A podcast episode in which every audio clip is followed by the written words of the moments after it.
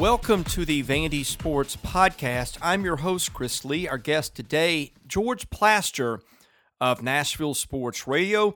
We thank our presenting sponsor, Wellspire, Nashville's Learning and Development Center.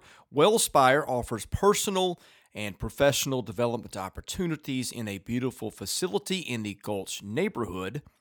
Stop by for an event with world-renowned speakers or host an off-site event that will wow your team or your clients. Thank you also to our presenting co-sponsor, The Well Coffee House, which turns coffee into water and has a mission to bring clean water to the world. Our news brought to you by Sutherland and Belk, a Nashville-based injury law firm. Sutherland and Belk is committed to fighting for those who have been injured in car, motorcycle, and truck accidents. Check them out at s b injury law dot com. Vanderbilt University announced a thirty million dollars revenue shortfall for this budget year, that university-wide. George and I will discuss the ramifications for that in today's show.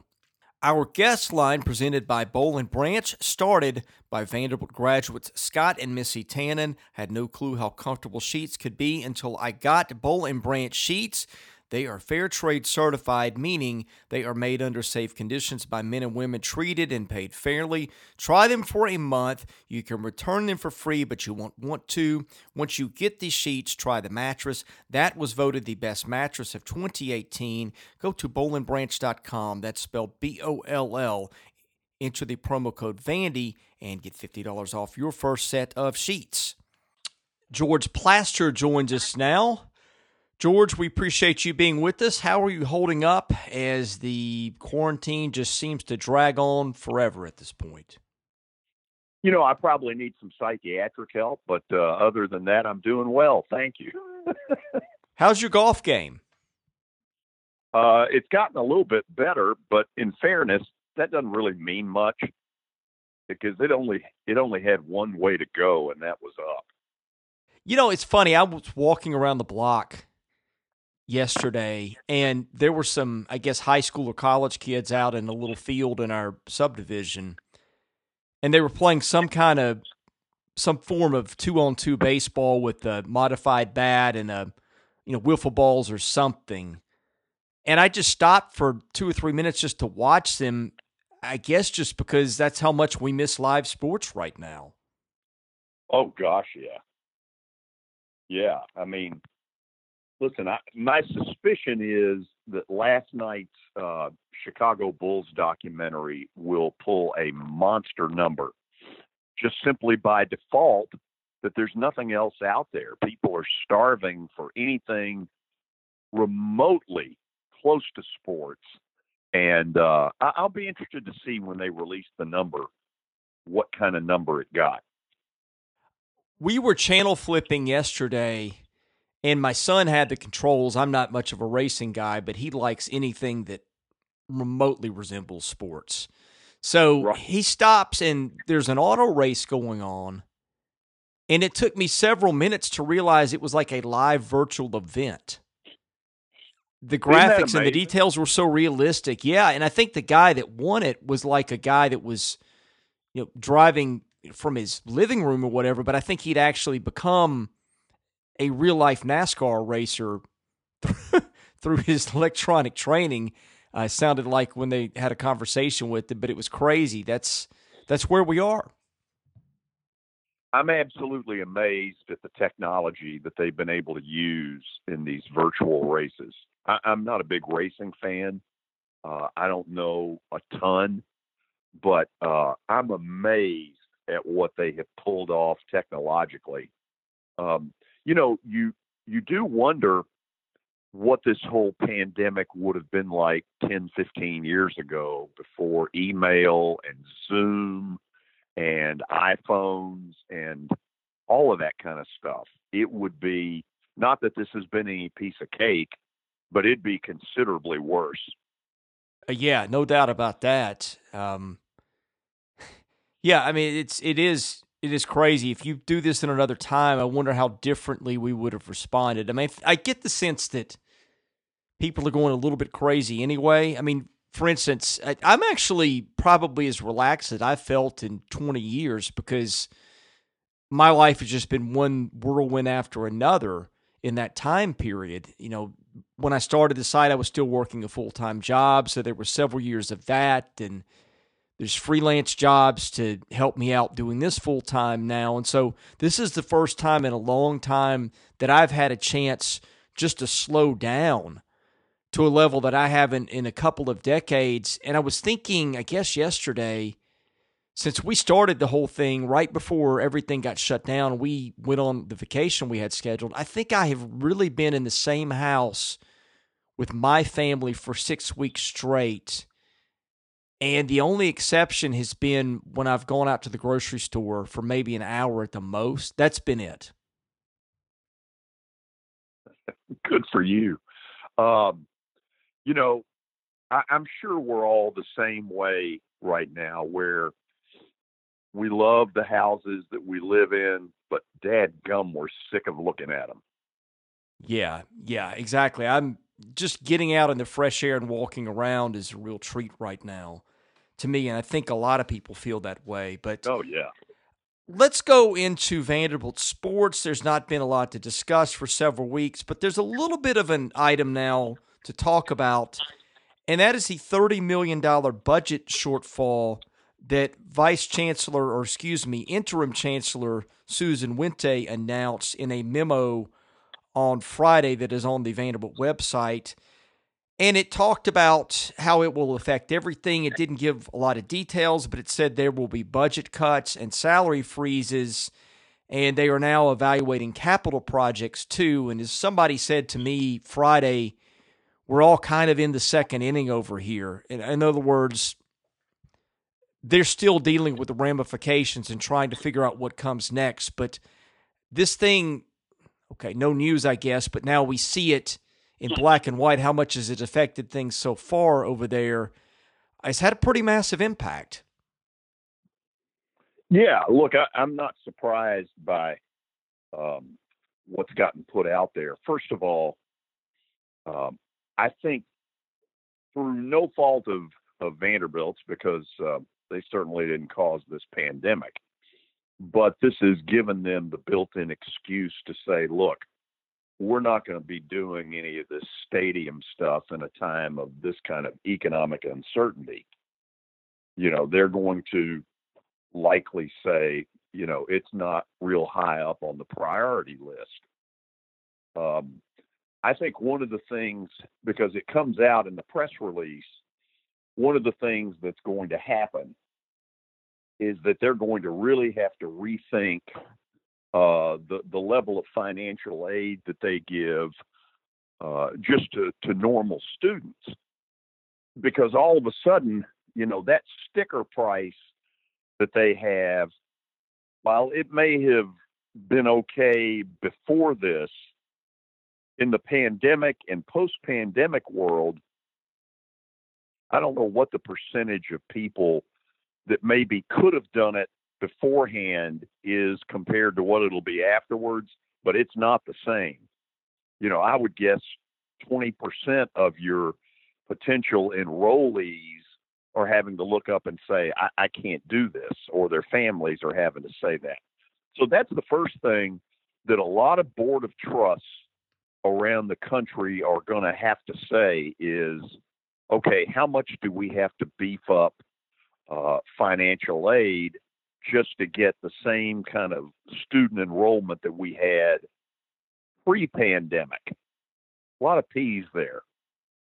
Yeah, and Susan Wente actually addressed that in the memo, made it very clear that there will be a continuing forward aspect of this. Is, you know, she didn't say it, but obviously people have lost jobs, taken pay cuts, those sorts of things. So this thing already is, I think, taking a toll. I mean, you've already seen it in baseball with where that's headed. It's going to, even if you open everything up today, I think that there are already some consequences in there that'll have some ramifications for years to come. It just, now it's going to be, how long does this go on? Because it's only going to multiply from there. Yeah, I mean, it, as we all know, there's this huge struggle going on right now. Um, between the desire to get the economy moving and yet at the same time not have the six weeks that we have sat around go in vain in an attempt to, to flatten the curve. And it, it's, you know, the economic impact of what is going on right now is going to be felt for a long time. And I think you're going to see a lot of schools uh, athletically cool it for a while on stadium expansions and, you know, trying to keep up with the Joneses. And, you know, a lot of them are just going to sort of say, well, if that's what Alabama wants to do, then fine. But there's a point in here where we can't go any farther. And I think you're going to see the athletic arms race cool it a little bit, which is probably a good thing. Here's the other thing that I think um, is likely to happen. University of Cincinnati last week was kind of the first one out of the gate and announced that they're doing away with their soccer program. I look for a lot of schools to be doing this kind of thing. First of all, I think they're going to go uh, requirement of it because we can't afford it. You know, I think other than the Power Fives, a lot of these schools aren't going to be able to afford this stuff. And then I wonder what happens with Title nine, because what is what is going on right now and what has been going on for a long time is that football and, in some small percentage, basketball have been funding at a lot of schools eighteen to twenty other sports. And think about that. I mean, that's crazy. And it's a miracle that it's been able to happen, but it's happened because college football is so popular and the T V contracts have gotten so big. Well, now I think we're about to get to a point where even that can't do it. Yeah, everybody is waiting on football. That's it. That's going to dictate everything that comes next. And I think you're going to see uh, just how insane the need is for college football as far as what kind of things get put on the table. Uh, I absolutely believe that there's a real shot that college football this year is a February, March, April kind of deal. Uh, because I think they're going to say this is the only shot we got to keep the revenue anywhere near where they need it to be. Um, I don't, you know, starting it in September, uh, you know, the, the way a normal season would go, I don't think it's going to happen, and I also don't think a lot of the schools are going to have their kids back. And that appears to be the message that a lot of the sports, the college sports people uh, sent to Mike Pence in a meeting last week was, if there aren't any students on campus, if it's not safe for them, then why is it safe for the players? So, I, you know, I now have come to the conclusion that the most likely scenario in college football is that February, March, April.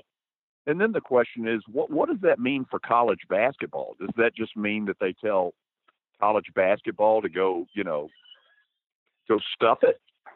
Um, is it a deal where college football this year is nothing but daytime activity with college basketball at night? I, I don't know. And, and I'm pretty sure not only do I not know, but I'm pretty sure the powers that be right now don't know either. There are so many avenues we can go down off that. The first one is, okay, what is the feasibility of college football? In other words, could you play a full season in an empty stadium? I mean, is first of all, is, is that feasible? Second of all, then you look at the ramifications of that, and the schools have got to be saying, okay, well, even if we could do it, do we want to do it? Because attendance is going to be affected. We might have more in the spring. And so then you look at it and you say, well, okay, if people are going to go to football games in spring because that's when they're played, how does that affect attendance for baseball and basketball and those other things? How much revenue do you cannibalize off that? The other thing that I think is interesting is, even if you do open the whole thing up, say, at the start of next season. This isn't a prediction. This is just a what if in the scheme of thinking through things. Let's say you open the season as expected, and you say, hey, we're going to open this for full crowds and everybody come on in. I think you'll have a lot of people who just don't come, even if they are allowed to come. Yeah, the, the Seton Hall, and th- this has started to, to get a little bit more attention. Seton Hall uh, did a study uh, that they released about ten days ago. And in the study, seventy-two percent of people that got surveyed uh, said that they didn't feel comfortable going back into, you know, a stadium with large crowds, arenas with large crowds, that kind of thing. And then they broke it down to when they surveyed just what were sort of hardcore, pretty big sports fans, the number was still over sixty percent. So that's a that's a scenario that's got everybody kind of going, hmm, hadn't thought about that. Uh, and to be honest, for a Predator fan, you're darn right I'd like to get back in that arena for playoff games, whether it's June, July, whatever, if the case may be.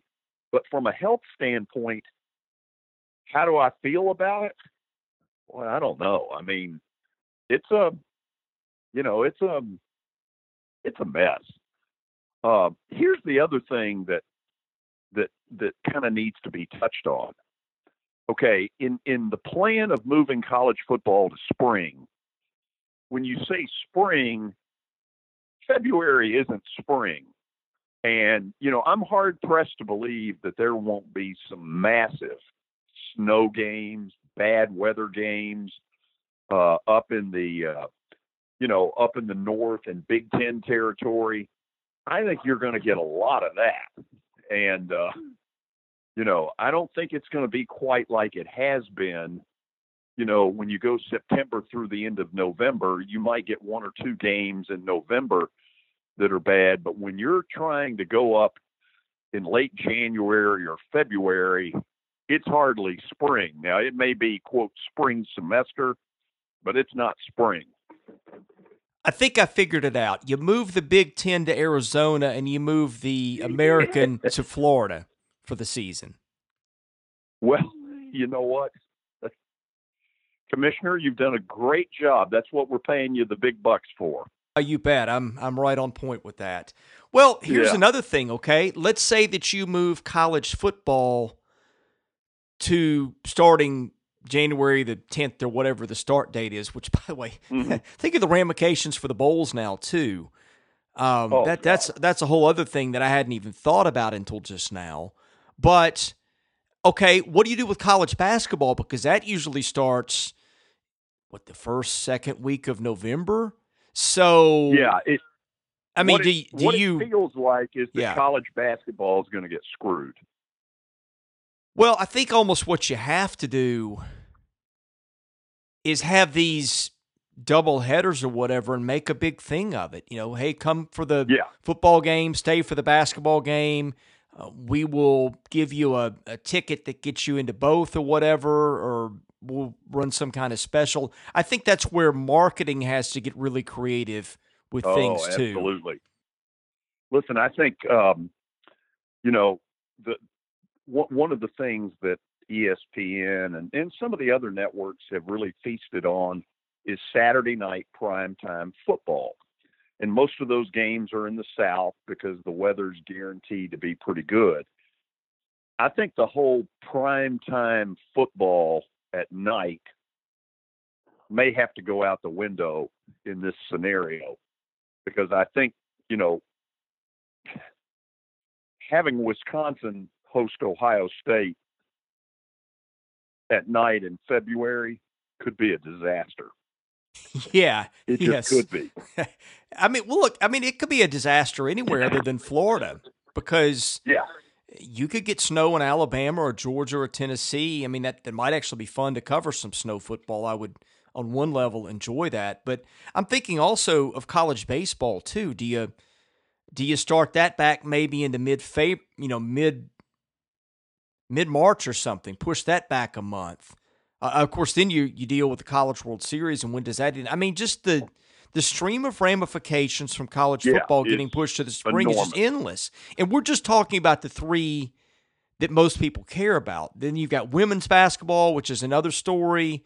Uh, and I don't know what you do with – what do you do with the fall sports that are the, the um, non-footballs? And, I mean, what do you do with those? I, I suspect you wish them the very best of luck in the future. I mean, look, there is not going to be anything perfect about the solutions. And there are sports that are going to, to get the short end of the stick. There's just no way around it.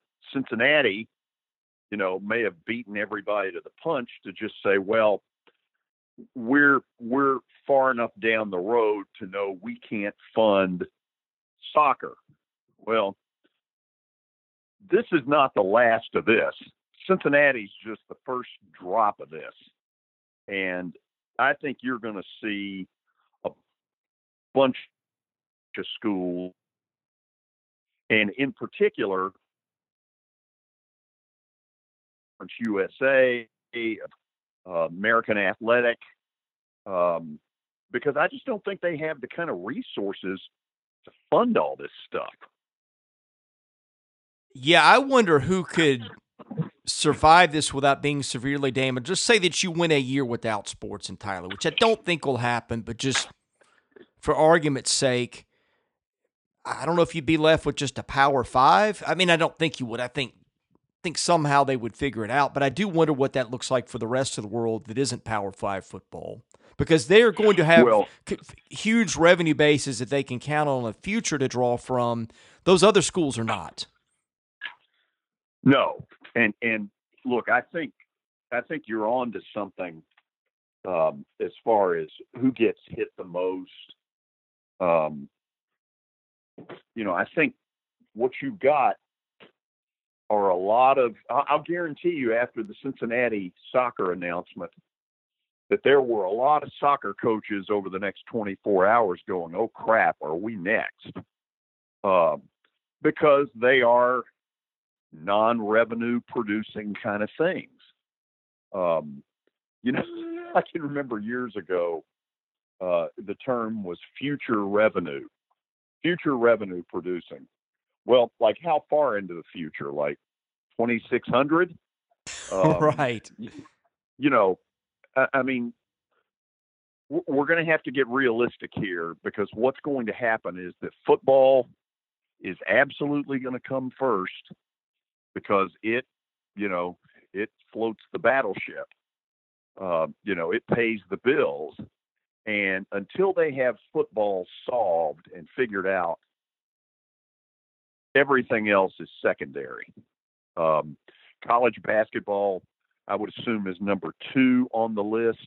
You know, you, you could see a scenario where um, where you have almost a triple header in your marketing, where you say, okay, um, we'll play, let, let's just take Vandy here.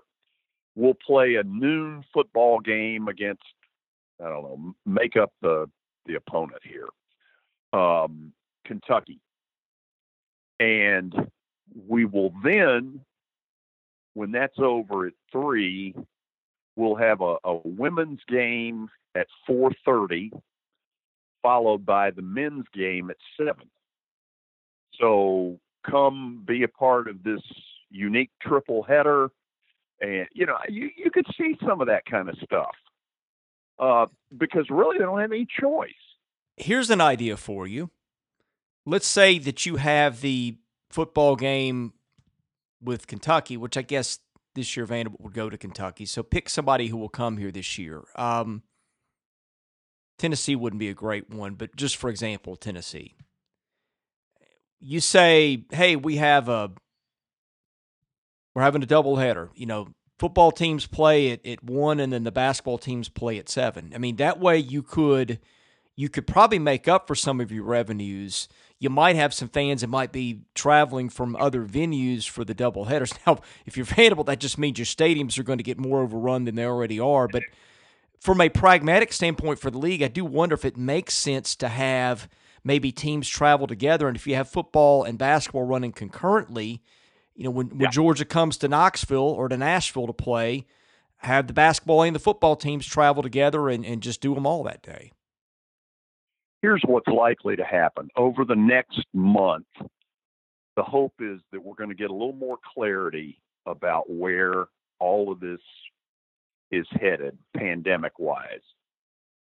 You know, the, the president has already put out there the, the three phases of how, um, you know, how cities and states, you know, get back to opening up.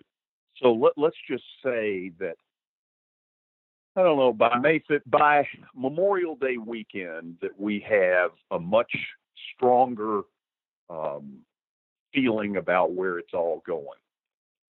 A guy like Greg Sankey then turns to one of his assistants and says, listen, in a week, I need you to put together a potential schedule that we float to all of the schools .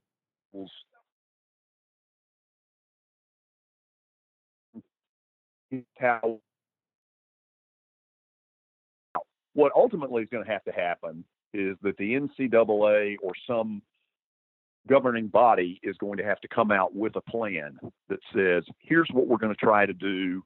We need you in the next week to ten days.